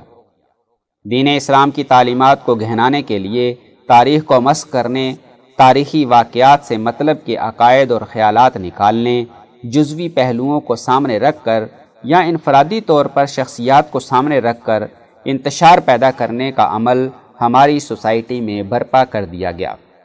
اللہ تعالی ہمیں عقل و شعور نصیب فرمائے اور ان واقعات، فتنوں اور آزمائشوں میں صحیح شعور کے ساتھ اجتماعیت کی بنیاد پر درست رائے قائم کرنے کی توفیق عطا فرمائے۔ آمین۔ یا رب العالمین۔ سیکشن عظمت کے مینار۔ عنوان حضرت مولانا عزیر گل کاکا خیل رحمۃ اللہ علیہ۔ تحریر وسیم اعجاز کراچی۔ ہندوستان کی کامل آزادی کے حصول کے لیے ولی اللہ اکابرین نے انتہائی مستقل مزاجی سے اپنی جد و جہد کو جاری رکھا۔ صوبہ خیبر پختونخوا میں بدیسی حکمرانوں سے آزادی کے حصول کی جد و جہد کا سلسلہ سیدو بابا حضرت اخند عبد الغفور رحمۃ اللہ علیہ، حضرت نجم الدین ہڈ ملا رحمۃ اللہ علیہ، حاجی صاحب تر انگزئی رحمۃ اللہ علیہ کی بدولت شروع ہوا۔ بعد کے دور میں حضرت شیخ الہند مولانا محمود حسن رحمۃ اللہ علیہ کے رفیق خاص اور تحریک ریشمی رومال کے رازدار حضرت مولانا عزیر گل بھی اسی قافلے کے شریک ہیں۔ مولانا مصوف نوشہرہ کے قریب ایک گاؤں زیارت کاکا صاحب میں علاقے کے معروف عالم دین مولانا شاہد گل کے گھر اٹھارہ سو چھیاسی عیسوی میں پیدا ہوئے۔ یہ گاؤں اس علاقے کے ایک بڑے بزرگ شیخ رحمت کاکا صاحب سے منسوب ہے۔ ابتدائی تعلیم اپنے والد گرامی سے ہی حاصل کی۔ اس زمانے میں دارالعلوم دیوبند ایک اعلیٰ اور معیاری تعلیم گاہ کے طور پر جانا جاتا تھا۔ اس لیے دینی تعلیم کے حصول کے لیے زیادہ تر لوگ اسی دارالعلوم کو ترجیح دیتے تھے۔ لہٰذا انیس سو چھ عیسوی میں درس نظامی کی تعلیم حاصل کرنے کے لیے دارالعلوم دیوبند کی جانب رخت سفر باندھا۔ دارالعلوم دیوبند میں قیام کے دوران ہی مولانا عزیر گل رحمۃ اللہ علیہ کو حضرت شیخ الہند مولانا محمود حسن رحمۃ اللہ علیہ کی زیارت ہوتی ہے۔ مولانا کو حضرت شیخ الہند سے طبعی مناسبت اور محبت پیدا ہو گئی تھی۔ حضرت شیخ الہند نے بھی کمال شفقت کا اظہار فرمایا اور انہیں اپنی کفالت میں لے لیا۔ حضرت مولانا سید حسین احمد مدنی اور امام انقلاب حضرت مولانا عبید اللہ سندھی کے ساتھ بھی مولانا عزیر گل رحمۃ اللہ علیہ کا دوستانہ اور بے تکلفی کا ساتھ تھا۔ حضرت مولانا عزیر گل رحمۃ اللہ علیہ حضرت شیخ الہند کے خادم خاص تھے۔ ابتدا ہی سے حضرت شیخ الہند کے سیاسی مشن میں ان کے ساتھ رہے۔ تحریک شیخ الہند میں انہوں نے سرحدی اور قبائلی علاقوں میں سفارت کاری کے فرائض سر انجام دیے۔ حضرت شیخ الہند رحمۃ اللہ علیہ انہیں اپنا قاصد بنا کر مختلف علاقوں میں پیغام رسانی کے لیے بھیجا کرتے تھے۔ اکثر راتوں کو جنگلوں اور بیابانوں کا سفر اختیار کرتے اور مجاہدین کے علاقوں میں علماء کرام اور سرداران علاقہ کو حضرت شیخ الہند کے مشن پر مبنی پیغامات پہنچاتے۔ خود حضرت شیخ الہند کو ان پر اس قدر اعتماد تھا کہ انہیں اپنے گھر کا ایک فرد سمجھتے تھے۔ تحریک ریشمی رومال میں مولانا کی حیثیت خزانچی کی تھی۔ وہ ہندوستان کے مخیر مسلمانوں سے ملنے والی رکوم اور سامان قبائلی مجاہدین کو پہنچاتے تھے تاکہ دشمن کے خلاف مزاحمتی جد و جہد جاری رہ سکے۔ انیس سو دس میں جب حضرت نجم الدین ہڈے ملا کے کچھ متعلقین دیوبند آئے تو مولانا عزیر گل رحمۃ اللہ علیہ نے حضرت شیخ الہند سے ان کی خصوصی ملاقاتوں کا اہتمام فرمایا۔ انیس سو چودہ میں دارالعلوم دیوبند میں دور حدیث کی تعلیم سے فراغت کے بعد مولانا رحمۃ اللہ علیہ نے اپنی پوری زندگی حضرت شیخ الہند کے مشن کو پورا کرنے میں وقف کر دی۔ مولانا عزیر گل رحمۃ اللہ علیہ کی جانصاری کا یہ عالم تھا کہ جب انیس سو پندرہ میں حضرت شیخ الہند تحریک ریشمی رومال کے سلسلے میں حجاز تشریف لے جا رہے تھے تو وہ بھی حضرت شیخ الہند کے خدمت گار کے طور پر ساتھ روانہ ہوئے۔ انیس سو سولہ عیسوی میں ریشمی رومال تحریک سے متعلق خطوط انگریزوں پر افشا ہوئے تو انگریزوں نے ان حضرات کی گرفتاری کے لیے چھاپے مارنا شروع کر دیے۔ برطانوی حکومت نے شریف مکہ حسین کو مجبور کیا کہ وہ حضرت شیخ الہند اور ان کے ساتھیوں کو گرفتار کر کے ان کے حوالے کرے۔ چنانچہ انیس سو سولہ عیسوی میں حضرت شیخ الہند مولانا محمود حسن کو ساتھیوں سمیت حریت پسندی اور جد و جہد آزادی کی پاداش میں گرفتار کیا گیا۔ اور قاہرہ کے راستے جزیرہ مالٹا میں خطرناک قیدیوں کی حیثیت سے قید کر لیا گیا۔ مالٹا میں قید کے دوران مولانا عزیر گل کی اہلیہ محترمہ وفات پا گئیں تو واپسی پر حضرت شیخ الہند نے اپنی بھانجی ان کے نکاح میں دے دی۔ ان کے انتقال کے بعد مولانا نے جانشین شیخ الہند حضرت مولانا سید حسین احمد مدنی رحمۃ اللہ علیہ کے حکم پر برطانیہ کی رائل فیملی کی ایک انگریز نو مسلم خاتون سے نکاح کیا۔ تحریک خلافت کے دوران خلافت کمیٹیاں قائم کی گئیں تو مولانا عزیر گل رحمۃ اللہ علیہ دیوبند کی خلافت کمیٹی کے صدر کے طور پر امور سر انجام دیتے رہے۔ بعد میں مدرسہ رحمانیہ شہر روڑکی ضلع سہارنپور کے صدر مدرس کے طور پر بھی اپنی ذمہ داریاں نبھاتے رہے۔ قیام پاکستان کے بعد مولانا عزیر گل رحمۃ اللہ علیہ نے تمام سیاسی امور سے علیحدگی حاصل کر لی اور مردان کے قریب اپنے گاؤں میاں گانو قلعے سری سخا کوٹ میں رہنے لگے۔ پاکستان اور ہندوستان کے بڑے بڑے مدارس کی طرف سے مولانا رحمۃ اللہ علیہ کو درس و تدریس کی دعوت دی گئی، لیکن انہوں نے کسی کو قبول نہ فرمایا۔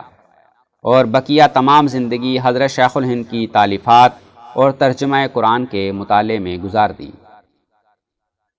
حضرت مولانا عزیر گل رحمۃ اللہ علیہ نے اپنی تمام زندگی صرف دین اسلام کی سربلندی اور جہاد میں گزار دی۔ آبائی زمینیں اس میں صرف کر دی وفات کے وقت کچا مکان تھا، وہ بھی جگہ جگہ سے بوسیدہ۔ مولانا چاہتے تو دولت کے انبار اکٹھے کر لیتے، لیکن مومن کی طرح فقر و فاقہ کو اختیار کیا تاکہ قیامت کے دن انعامات خداوندی کے مستحق بن جائیں۔ حضرت مولانا عزیر گل رحمۃ اللہ علیہ نے ایک سو پانچ سال کی عمر میں سولہ نومبر انیس سو نواسی بروز جمعرات کو وفات پائی۔ ان کی تدفین سخا کوٹ مردان میں عمل میں لائی گئی۔ جو رکے تو کوہے گراں تھے ہم، جو چلے تو جہاں سے گزر گئے۔ رہے یار ہم نے قدم قدم، تجھے یادگار بنا دیا۔ سیکشن فکر سعید۔ عنوان، افادات و ملفوظات، حضرت اقدس مولانا شاہ سعید احمد رائے پوری رحمۃ اللہ علیہ۔ مرسلہ ساجد علی مانسیرا اٹھارہ جولائی دو ہزار دس کو حضرت اقدس مولانا شاہ سعید احمد رائے پوری رحمۃ اللہ علیہ نے ادارہ رحیمیہ علوم قرآنیہ ٹرسٹ لاہور میں مرکزی سیمینار کی اختتامی نشست میں خطاب فرمایا۔ اس خطاب کا خلاصہ درج ذیل ہے۔ حضرت اقدس نے فرمایا، میرے دوستو، دینی تعلیم کے شعبے۔ دینی تعلیم کے دو بنیادی شعبے ہیں۔ نمبر ایک، تعلق مع اللہ نمبر دو، معاشرے میں عدل و انصاف کا قیام۔ انبیاء علیہ السلام کا اسوا حضرات انبیاء علیہ السلام کا اسوا یہ ہے کہ معاشرے سے ظلم مٹایا جائے اور عدل و انصاف کا نظام قائم کیا جائے۔ اور یہ کام اللہ تبارک و تعالیٰ اپنی پیاری جماعت یعنی جماعت انبیاء علیہ السلام، وہ جماعت صحابہ رضوان اللہ علیہ مجمعین سے لیتا ہے۔ ہر نبی نے اپنی قوم کی سیاست اور رہنمائی کی ہے اور معاشرے سے ظلم مٹایا ہے۔ آج ہمارے معاشرے میں ظلم کی سیاست اور انفرادیت کی سوچ موجود ہے۔ اس لیے ضروری ہے کہ آج اسوہ انبیاء زندہ کر کے معاشرے کو ظلم سے نجات دلائی جائے۔ دینی سیاست کی حقیقت۔ تمام انبیاء علیہ السلام دینی سیاست کرتے تھے۔ اور دینی سیاست سے مراد یہ ہے کہ نمبر ایک، معاشرے میں امن لانا اور ظلم مٹانا۔ نمبر دو، معاشرے میں خوشحالی پیدا کرنا۔ نمبر تین، سوسائٹی میں اعلی اخلاق پیدا کرنا۔ موجودہ مذہبی جماعتوں کی ناکامی کے اسباب۔ موجودہ مذہبی جماعتوں کی ناکامی کی وجوہات یہ ہیں۔ نمبر ایک، محض رسمی اصلاح کا نظریہ رکھنا. نمبر دو، دینی سیاست کا انکار کرنا. نمبر تین، مذہبی جماعتوں کا مروجہ یعنی مفاد پرستانہ سیاست کا اتباع کرنا. نمبر چار اسوا انبیاء اسوا صحابہ سے غفلت برتنا. جماعت حقہ کی پہچان. جماعت حقہ وہ ہے کہ جو، نمبر ایک، نبی اکرم صلی اللہ علیہ وسلم اور جماعت صحابہ کے نظریے پر عمل کرے. نمبر دو، نظام ظلم اور بالدست سرمایہ داروں کی مخالفت کرے اور اس کے خلاف جماعت صحابہ کے طرز عمل کے مطابق جد و جہد کرے۔ شریعت یعنی دین اسلام کے عملی نتائج کا طریقہ کار اور اس کا مقصود۔ شریعت کے نتائج صرف دین کے غلبے کی صورت میں نکلیں گے۔ جو ایک تربیت یافتہ جماعت ہی کی بدولت ممکن ہوگا۔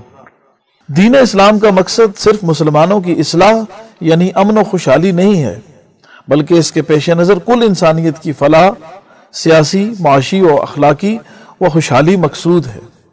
ولی اللہ تحریک کی حقیقت۔ ولی اللہ تحریک شریعت، طریقت اور سیاست کی جامعیت پر مبنی ہے۔ زوال کے دور میں ما انا علیہ و اصحابی ترمزی حدیث چھبیس سو اکتالیس یعنی وہ طریقہ کار جسے میں نے اور میرے صحابہ نے اختیار کیا کہ طرز عمل والی جماعت کو تلاش کرنا چاہیے۔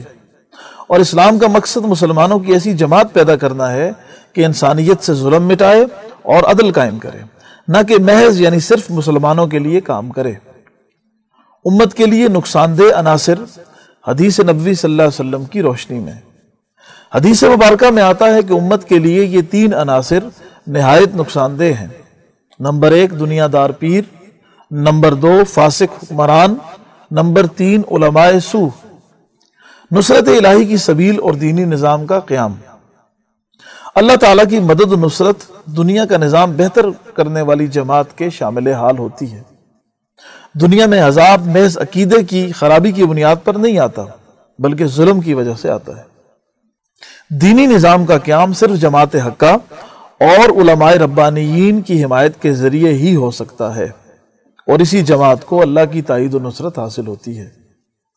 عہد حاضر میں ولی اللہ جماعت سے وابستگی کے تقاضے۔ آج ہمارے لیے سعادت ہے کہ ہم ایسی دین کی پہچان رکھنے والی سچی جماعت یعنی امام شاہ ولی اللہ دہلوی رحمۃ اللہ علیہ اور ان کے متبعین کی جماعت سے وابستہ ہیں۔ آج نوجوانوں کو علماء حق سے جوڑنا ہماری ذمہ داری ہے، جبکہ آج کا پروپیگنڈا یہ ہے کہ نام نہاد مذہبی جماعتوں کے ذریعے اس جماعت حقہ کا تعارف ختم کیا جائے۔ اس لیے اسلام کے نام پر بننے والی جماعتوں کو امام شاہ ولی اللہ دہلوی کی فکر سے دور رکھا جا رہا ہے۔ حقیقی دینی جماعت میں سب سے نمایاں کام دینی سیاست ہے۔